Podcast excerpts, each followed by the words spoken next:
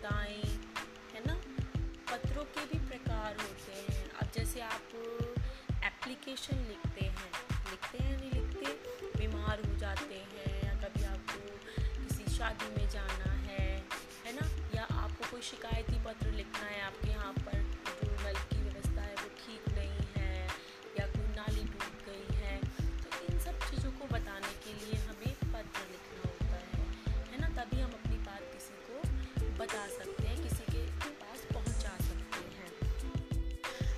पत्र हैं, उनका हमारे जीवन में बहुत महत्व है। पत्र लेखन का हमारे जीवन में महत्वपूर्ण स्थान है। पत्र ही ऐसा माध्यम है जिसके द्वारा हम अपने सगे संबंधियों और प्रियजनों के लिए अपनी भावनाओं की अभिव्यक्ति करते हैं। पत्रों के द्वारा ही व्यवसायिक क्षेत्र में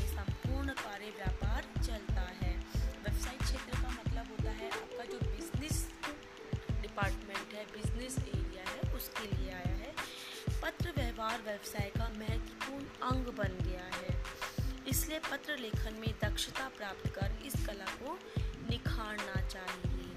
अभ्यास द्वारा ही पत्र लेखन में कुशलता प्राप्त की जा सकती है। अब पत्र लिखते समय हमें किन किन बातों का ध्यान रखना चाहिए? तो देखिए, पत्र की भाषा सरल, सीधी, स्वाभाविक और स्पष्ट होनी चाहिए। पत्र संक्षिप्त होने चाहिए क्योंकि ज़्यादा बड़ा पत्र व्यावसायिक पत्र सुंदर और आकर्षक होने चाहिए। लिखते समय स्वच्छता का भी ध्यान रखना चाहिए। अगर आपने गंदा सा पत्र लिख दिया है, गंदी गंदी हैंड राइटिंग में लिख दिया है है ना? इंक फैली हुई है कटिंग नहीं होनी चाहिए। सबसे बड़ी बात है कटिंग नहीं होनी चाहिए। तो वो पत्र भी अपना प्रभाव नहीं जमा पाते हैं। पत्रों में उपयुक्त शिष्टाचार का निर्वाह होना चाहिए।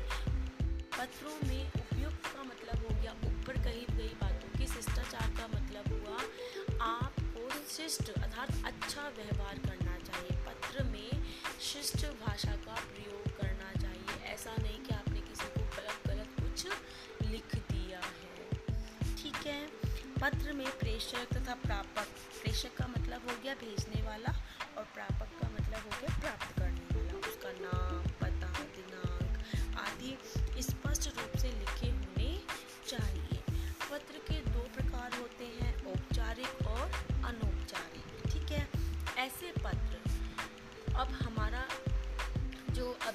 पत्र आ रहा है एग्ज़ाम में वो आ रहा है औपचारिक पत्र। तो अभी हम केवल औपचारिक पत्र के विषय में ही जानकारी प्राप्त करेंगे। ऐसे पत्र जो सरकारी कार्यालयों तथा अधिकारियों को अथवा व्यावसायिक कार्यों को लेकर लिखे जाते हैं, उन्हें औपचारिक पत्र कहते हैं। औपचारिक पत्र बहुत प्रकार के होते हैं, जैसे प्रार्थना पत्र शिकायती पत्र, किसी अधिकारी को पत्र, संपादक को पत्र, पुस्तक विक्रेता को पत्र, नौकरी के लिए आवेदन पत्र, सार्वजनिक पत्र। ठीक है?